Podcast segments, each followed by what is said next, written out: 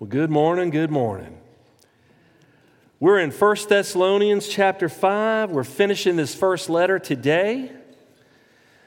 I know I've been stuck here now in chapter 5 for three weeks, but for very, very good reason. If you're turning there, we're going to be looking at verses 19 through 24 of 1 Thessalonians 5. I'm calling this one Church Life Part 3. I promise you, I'm not titling these out of laziness, just going one, two, and three. This is important because as we dive in today, we're going to see more and more that, well, actually, more and more meets the eye. There's so much more to church life than what a lot of people think it entails. And it's important for us to really grasp this message today. So if you're there, let's read verses 19 through 24. Do not quench the spirit. Do not despise prophecies, but test everything. Hold fast what is good. Abstain from every form of evil. Now may the God of peace himself sanctify you completely, and may your whole spirit and soul and body be kept blameless at the coming of our Lord Jesus Christ. He who calls you is faithful, he will surely do it. Church, since we are indwelt by God Himself as believers in the person of the Holy Spirit, and because we know that for us to abide in God, and in His will, we need the Holy Spirit who indwells us for this communion. And now that we understand that this communion, this connection to God, provides us the opportunity to rejoice always, to pray unceasingly, to give thanks in all circumstances, which keeps us in step with His will. Well, it would seem that all believers would constantly be tapping into the power of the Holy Spirit. I mean, if in His power He instills hope, um, He fills us with joy, He brings us peace, He creates for us a space where we are surrounded by the presence of God in constant, uh, continual communication with Him who would want to disconnect from that? What Christian would want that power source to be interrupted? Now, I'm not talking about um, our salvation here. I'll bring that up later. Your salvation is intact. That's not what I'm communicating. I'm talking about our fellowship with God being disrupted the sense of being separated from Him. Not that God leaves us, church family, He doesn't leave us, but that we lose our connection to Him when we choose.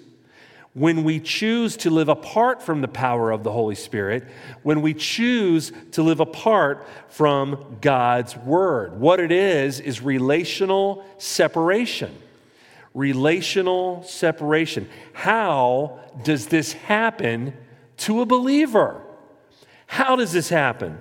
Well, we quench the spirit. If you look at verse 19, all it says right there do not quench the spirit. Now, let me explain the word quench.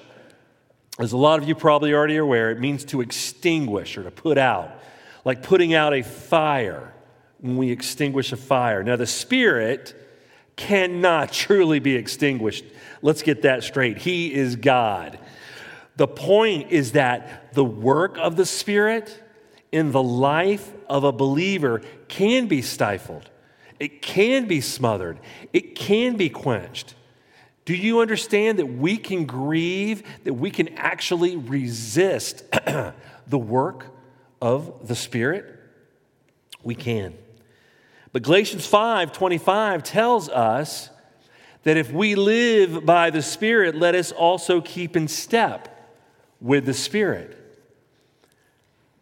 So that verse is important for us. We don't say we're going to live in the Spirit and then leave everything else alone. We don't just throw caution into the wind. We don't just throw pieces up in the air and say, let's see if it lands back into its original form. No, there is great effort and care in this for us to keep in step with the Spirit. That's for us to tap into the Holy Spirit's power and to adhere to God's word. It takes that from us. So I want you to think about that. Instead of walking with the Spirit, we can fight against Him. Now, we're called to be filled with, we're called to keep in step with, we're called to exhibit the fruit of the Holy Spirit, yet we can quench His work in our lives. So, how are the Thessalonians doing this? Well, Paul gives us a wonderful example of how the Spirit was being quenched in the very next verse. Look at verse 20 of our text. Do not despise prophecies. Do not despise prophecies. What in the world does this mean to despise prophecies? We have to remember that the early churches, they did not have the written word or the complete canon uh, like we have today. They couldn't thumb through from Genesis to Revelation. They did not have that. So God gave some the gift of prophecy for the edification of the church. It was a gift to build others up in encouragement. And if you remember, that's the platform in which we started this. How do we encourage one another? How do we build each other one, one another up? Well, one of the ways was the gift of prophecy in this time. So the gift of prophecy was the ability to receive and communicate direct revelations from God before the New Testament was completed. So it seems that the church in Thessalonica, for some reason, was, was despising these prophecies or rejecting these prophecies. Now, first off, let me explain something. These prophecies are not just a foretelling of future events. I know we see that a lot with the prophets, where God threatens that, hey, here's judgment, right? Here's reward. We know prophetic foretelling, but there's also prophetic forthtelling where you present biblical truth. And that's what this church needed was biblical truth, and that's what was being presented. So these direct revelations were coming from God. But for some reason in Thessalonica, they were stopping this. See, they were cutting off a very valuable source of encouragement for their church community. And therefore, they were extinguishing the Spirit's fire, they were putting it out. It's possible, we speculate here, it's possible that they felt uncomfortable with this gift of prophecy because of where they lived. What I mean by that is past experiences with idolatry uh, that were present in their culture, especially, uh, uh especially with the surrounding pagan cults they too performed what they called prophecy. And maybe they didn't want to associate with that for fear that they would be thrown into that category of that, that pagan cult life um, and in their practices. Maybe they valued other gifts higher. Uh, we don't see his prophecy as, as high as the others. Maybe that was the case. Maybe someone came in and made some type of heretical proclamation that just was shocking I mean, this church could have easily, excuse me, had a bad experience, and instead of exercising discernment, which is a gift, which was they had that, instead of exercising discernment between true and false prophecies, they just shut down all prophetic activity. You know what? I can't tell good from wrong, bad, right. I, I'm, I'm lost. I don't know what we're hearing. Let's shut it all down. That way, we're playing it safe. Again, this is speculation. But what Paul does give us, uh, he gives us an issue, a specific issue. And the test, text doesn't suggest the problem, but we do know there was a problem. And this is why he says in 1 Thessalonians 5:21, look at verse 21. He goes on to say, "But test everything, hold fast what is good." Test everything. Now, those with the gift of discernment would have been very helpful in this testing. A lot of you may have today the gift of discernment. It's an important one, especially in our world right now. To test everything. What is actually being tested in Thessalonica? Well, that is the genuineness of the prophecy. Does it match up? So, I'll give you an example in a second. But this would include submitting the prophetic, prophetic words that they heard to the authority of the Old Testament scriptures, to uh, uh, the prophets, what the prophets had written, uh, to the New Testament apostolic witnesses that were there, such as Paul, Timothy, Silas. It'd be submitting it to those authorities, evaluating this prophetic message based on known revelation. Does it match up? Does it coincide with what's been taught? It's based on known revelation and consistency with the theology, with the theology and ethics that Jesus handed down to the apostles. What Jesus said and what we've been taught and learned is this matching up. So, in essence, they were weighing the prophecy to see if it was true or false. Now, here's the problem. Once again, we don't have enough information. We do not know the extent of text that Thessalonica had. We don't know how much of the Old Testament writings. Did they have the prophet Isaiah? Did they have the law of Moses ready at hand? We don't know. They could have easily just had the two letters and what Paul, Silas, and Timothy taught. It could have easily been that. But still, they had to weigh what was being said against what they knew, the direct revelation that they had. So, those prophecies that held truth, that lined up with other writings or lined up with what had been preached to them, these they were to hold fast to. This was for edification of the church. Hold on to these. These passed the test. But those that didn't match up, we're to discard. Now, it is sad to say, but people did abuse this gift. They're doing it today still, folks. They did abuse this gift due to selfish desires and unfortunately, there were also those who were fake. There were those who were fake, counterfeit. Uh, in fact, Paul, Peter, John, uh, and many others, they warn us constantly about false prophets all through Scripture. There's a reason for this warning because of these false prophecies, these counterfeit prophecies. So they were to observe they were to check out, examine, inspect, look carefully over what was being prophesied in the church, but not to stop it. Don't stop it. Weigh it, examine it. So if someone came into our church and said, I have a prophetic word, we're all God's. We're all God's. They go on to say, hey, and one of you have the chance to be the supreme God. If you work hard enough and you do this, this, this, and this, you could be the God that we worship right now. Well, we'd say to ourselves, hold on. That does not match the direct revelation I have because there's only one God. One true God in three persons is who we worship. I'm a created being, I'm not a God. What you're saying does not match what I have. And that's how we're to be with our biblical worldview today, we are to use this as our filter for what we absorb daily, what's coming in. We are to use this just like the Thessalonians were supposed to. Discernment, direct revelation that we have, and the Holy Spirit. You know He convicts, right? He will lead. If you hear something that's not right, your spirit will be, uh, you'll be moved. It happens a lot if we are allowing the Spirit to work and not quenching Him. And that's how they were putting out the fire of the Spirit. They weren't allowing the discernment, they weren't allowing for these prophecies for them to weigh. They were just stopping the activity altogether. and speaking of that kind of form of, of evilness that people did uh, commit with false prophecies being counterfeit, look at verse 22.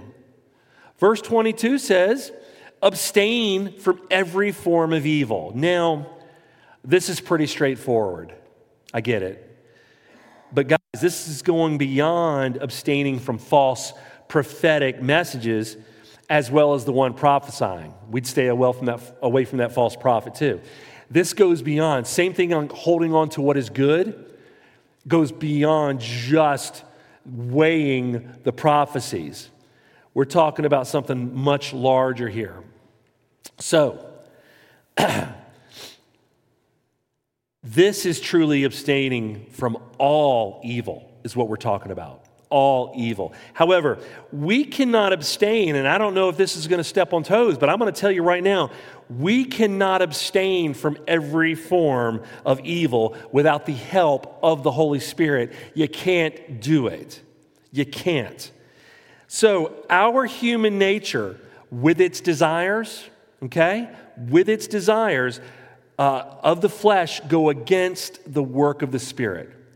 Our flesh goes against the work of the Spirit.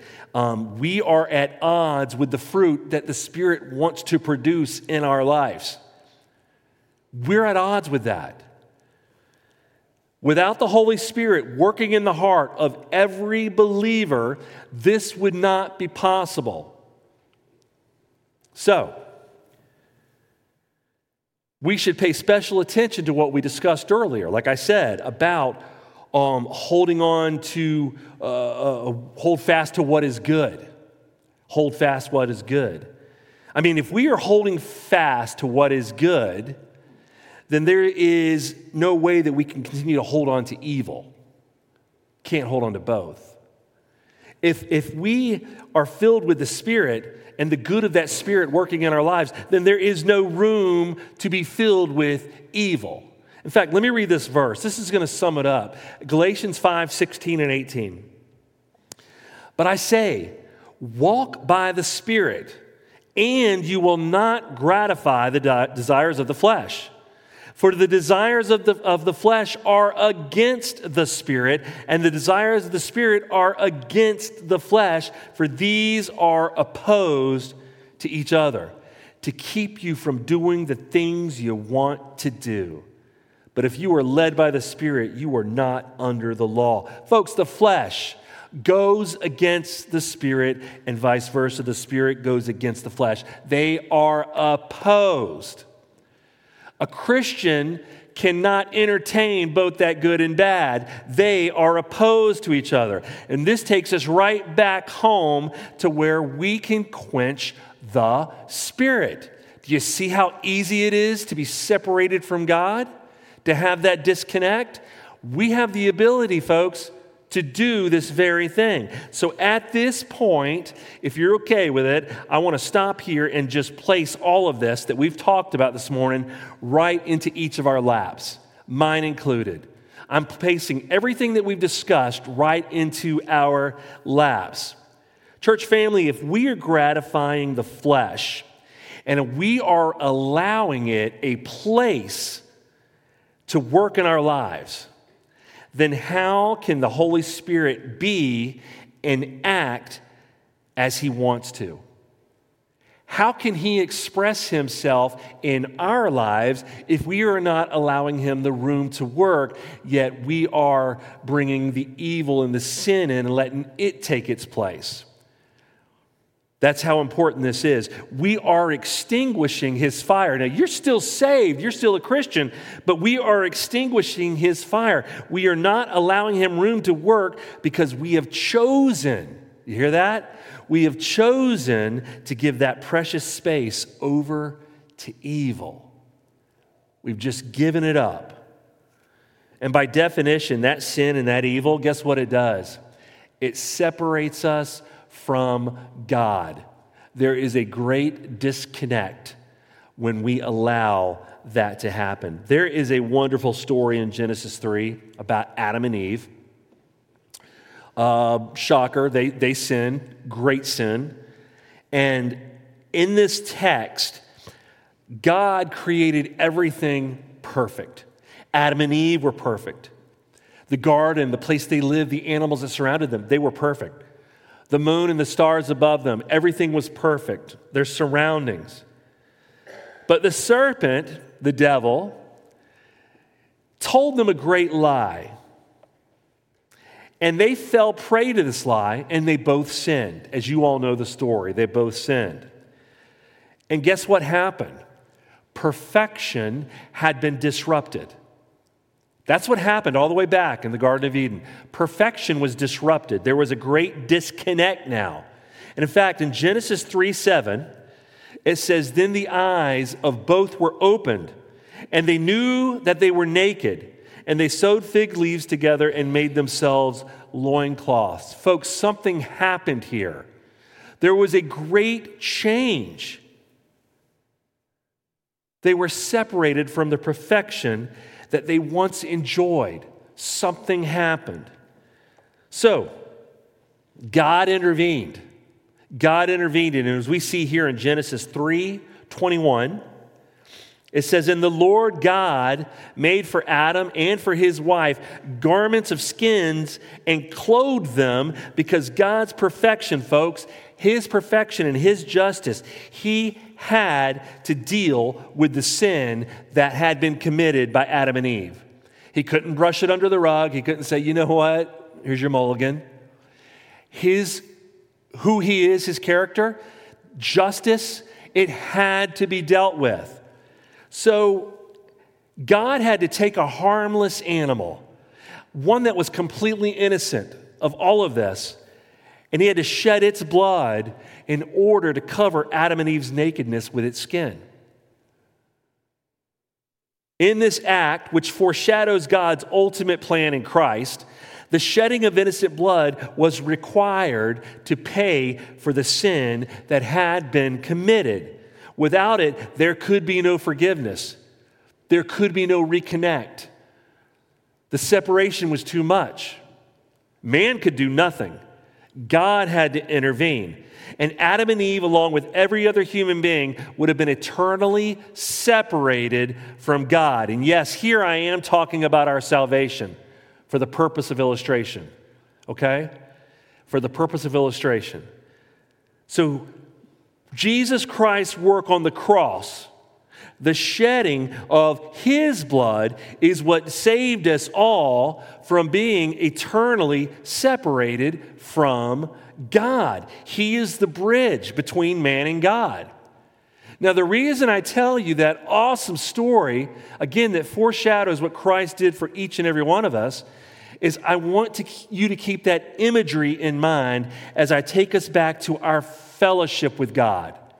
Your salvation's intact.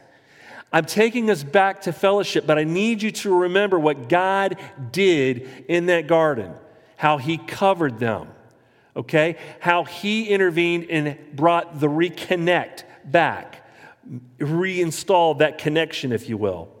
So we can quench the Spirit. We've already decided that. Oh, we can do it very well. We can call separation when we sin when we choose to do evil, when we choose to live apart from the work of the Spirit and His power, when we choose to live apart from God's Word, we can cause separation. And this can happen daily, folks. You remember when we talked about holding fast to good? You know, good has its origin in God.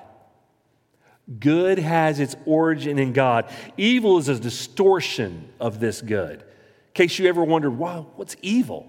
Well, evil is the distortion of this good. It's counterfeit. And we can all fall prey to this distortion. We can believe the lie. I know a lot of people look at Adam and Eve go, oh my goodness, how could they have done that? When we do it every single day we can believe the lie. So, like the Thessalonians, we have the tendency to despise prophecy. You want to know how?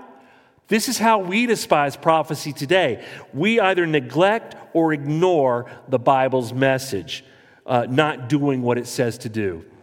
Boiled it down for you. We can neglect and ignore what the Bible is telling us to do. So, if it's the Holy Spirit who illuminates for us God's will, which we know He does, if it is the Holy Spirit who sheds light on who we are to be in Christ, which He does, yet we still are quenching, extinguishing the very work of the Spirit who wants to help us, does that bother you? It bothers me greatly. It's bothered me all week in my studies. In preparing for this, I realized that I am extremely bothered by my tendency as a human to allow something to replace the power of God's Holy Spirit working in my life because I know I want my relationship with you guys in church life to be intact, and I want my relationship, my fellowship with my God uh, to be intact. I don't want that separated, but I have the tendency still to allow that to happen, and so do you. So do you. And the further, here's the scary part. And the further the separation our relationship to Jesus grows, the tougher it becomes to discern the truth. The farther apart we grow from Jesus, I'm going to tell you right now, you'll begin to conform to something and it's not Him. Discernment will be out the window. We'll believe, start to believe what's false. Well, maybe there's something to that. Well, why was I against that? That's what happens when you separate from God's word and the power of His Holy Spirit, when you separate from fellowship. You know, what I mean is this, guys. We have to test what is being thrown at us. And come on, look at this world, the world under Satan's influence. We are bombarded. We are bombarded all day long with things that are false. Sometimes we accept them as truth. It's true. Sometimes we begin to compromise. But for a Christian, this has to be a shield for us. We have to allow the work of the Holy Spirit to be a shield for us. So, do these things conform that we're hearing to the authoritative revelation, God's word? What you're being bombarded with, are you using this as the filter to say, I don't, that doesn't match what the character of my God? That doesn't match up what scripture says. I can't, I can't believe that. I can't follow that. I can't allow that even to enter my mind. This is what can disrupt our fellowship. Or what we absorbing on a daily basis? Is it edifying the church? Can we truly discern good from bad? Because I'm going to tell you, there's a lot of Christians that cannot do that. They cannot do that. But what does Romans 12 2 tell us? If we're going to distinguish between Satan and the world and our flesh versus his will, what does it tell us in Romans 12 2? Do not be conformed to this world but be transformed by the renewal of your mind, that by testing you may discern, excuse me, you may discern what is the will of God, what is good and acceptable and perfect. What a beautiful verse to summarize this. But guess what? We cannot do this, what this verse just talked about. We cannot do this without the Holy Spirit working effectively in our lives. I'm going to add effectively now. The Holy Spirit working effectively in our lives. Let's go on. Look at verses 23 and 24. Now may the God of peace himself sanctify you completely and may your whole spirit and soul and body be kept blameless at the coming of our Lord Jesus Christ. He who calls you is faithful, he will surely do it. First, Jesus Christ brought peace between God and man. In the incarnation, when he first came to this earth under God's awesome master plan, Jesus Christ the Prince of Peace, he brought peace between God and man. The church in Thessalonica, they came to experience peace like this through the preaching of the gospel. They were enjoying peace with one another. Remember, this church was firing on all cylinders, even though they had issues. This was a church Paul was extremely proud of and happy about. They were his glory, you remember? So when we look at this, this should be the very peace that we experience here at Grace Fellowship. We too are to enjoy peace between one another. This is part of church life. When you enter this building, take your bulletin and have a seat.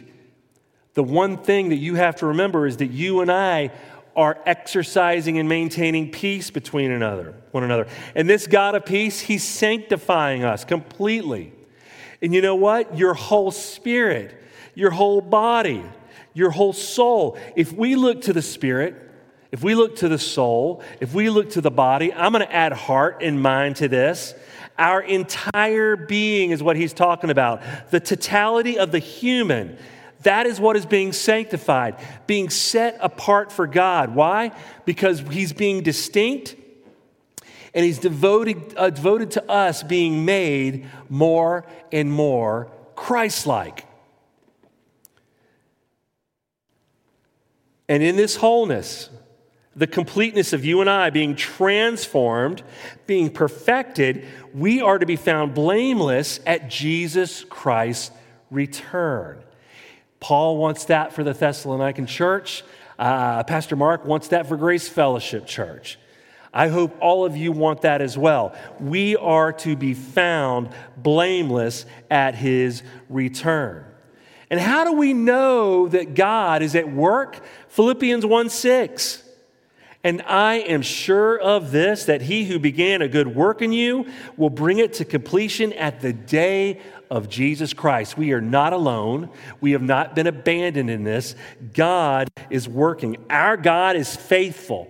And that's why the Bible tells us that he will surely do it. He'll do it. Do what? God will make it happen. God is the one who will make us blameless at Christ's return. The very same God who calls a Christian will perform all of this work by this Holy Spirit who indwells him. Our trust in Jesus, who we know will preserve us right to the end. And we have every reason, we have every reason to believe that He is trustworthy in this work. He's performing it in all of you right now. He's trustworthy. So, church life, church life, how do we get to the point where we are encouraging one another? And, and, and building each other up, as verse 11 of chapter 5 tells us. Remember, that was our jumping off point, right? That was the platform where we started to build. Church life involves our relationship to each other, respecting the leadership that is in place. And then those leaders and the congregation, the membership as a whole, admonishing the idle, encouraging the faint hearted, uh, uh, helping the weak all of us seeking to do good to one another, exhibiting patience and maintaining peace, the peace that we just spoke about with one another. This is the relationship. We are called to stir one another to mutual love and good works. So there's part of church life. More than meets the eye, huh? But then we have our relationship to God, which is even more important because our relationship to each other is non existent without our relationship to God. It can't happen. So, church life involves our relationship to God. We are called to devotion, directing our prayers that are unceasing, expressing joy always. Our joy expressed always, being thankful in all circumstances because of the hope because of the hope we found in Christ. So, our reliance, our dependence, being fully in God, not our own efforts, but letting His beautiful gift to us, the Holy Spirit, do His work in our lives. We're not stopping His work like the Thessalonians were doing. We're not stopping His work. We're not quenching the Spirit's activity like the Thessalonians were doing. No, no, no. We're not doing that but giving him the room to help us as we are sanctified completely. Who would want to stop that? Who would want to disconnect from that? Who would allow that to be disrupted? Yet we do it all the time. And what is the Holy Spirit doing? He is making us ready for the return of Christ. Our faithful God has done, is doing, and will do this for all of us. So, as you can see, I've said it before, I'll say it again. There's much more going on in church life than meets the eye. So, my question today is where are you at? Believers, where are you at? You know your involvement in this place, in this ministry, in this church family. You are involved, you're a part of it. Where are you at? Are you despising prophecies? Are you quenching the Spirit? Are you allowing things to disrupt your connection to God, which disrupts not only your relationship with Him, but your disruption here with others? Can you not show mutual love? Can you not seek to do good to another because of your relationship with God being disconnected? Where are you at today? Are you allowing the Spirit's power to lead you in loving others as Christ loves you? We can't forget that. Christ still loves you. Are you allowing yourself to love others? See, I'm going to tell you something. This is true. The vitality of our church family, it depends on the presence and leadership of the Holy Spirit along with our adherence to God's truth. I said this in the very beginning. It's not by our efforts that all this happens, but I'm going to tell you a little bit about effort on our part. We are to allow the Holy Spirit to lead us, and we are to hear, adhere to God's truth. How can we do anything else but that if we want to remain connected? So, church life is so much more. It's so much more. Galatians 6:10, I'm going to end with this. Galatians 6:10 says, "So then as we have opportunity, which we do, let us do good to everyone and especially to those who are in the household of faith." That's you and I. There is plenty of opportunity here. You guys know there's plenty of opportunity to serve. There's plenty of opportunity to fill a need. There's plenty of opportunity to, go, to do good to one another, and that's what we're called to do, especially to our church family. So I'll say it again the vitality of our family is based on the leadership of the Holy Spirit leading us individually, corporately, and adherence to His Word. If we do what the Bible says, we are keeping in step with His will. And that, my friends, is all about church life. Let's pray. Heavenly Father, you are a gracious and loving Father.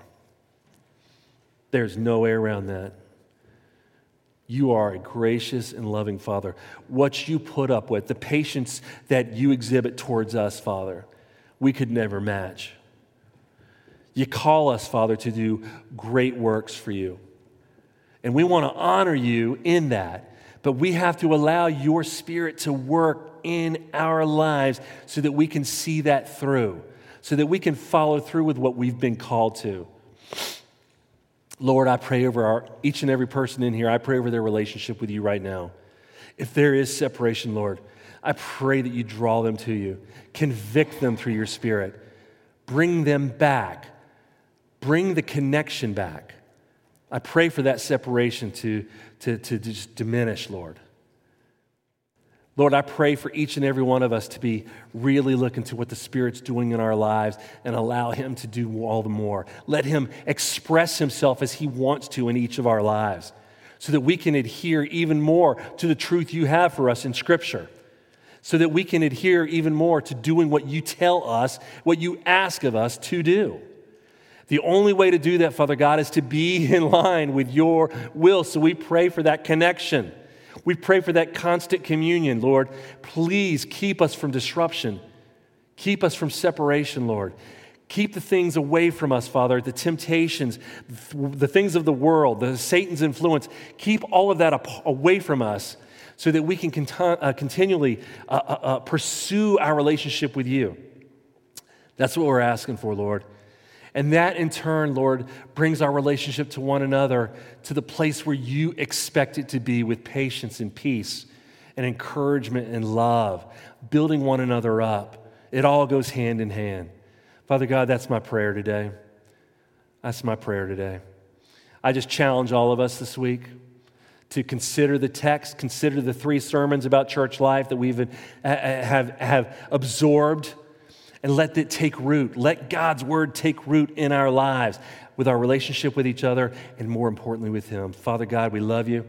We pray all this in Jesus' name. Amen.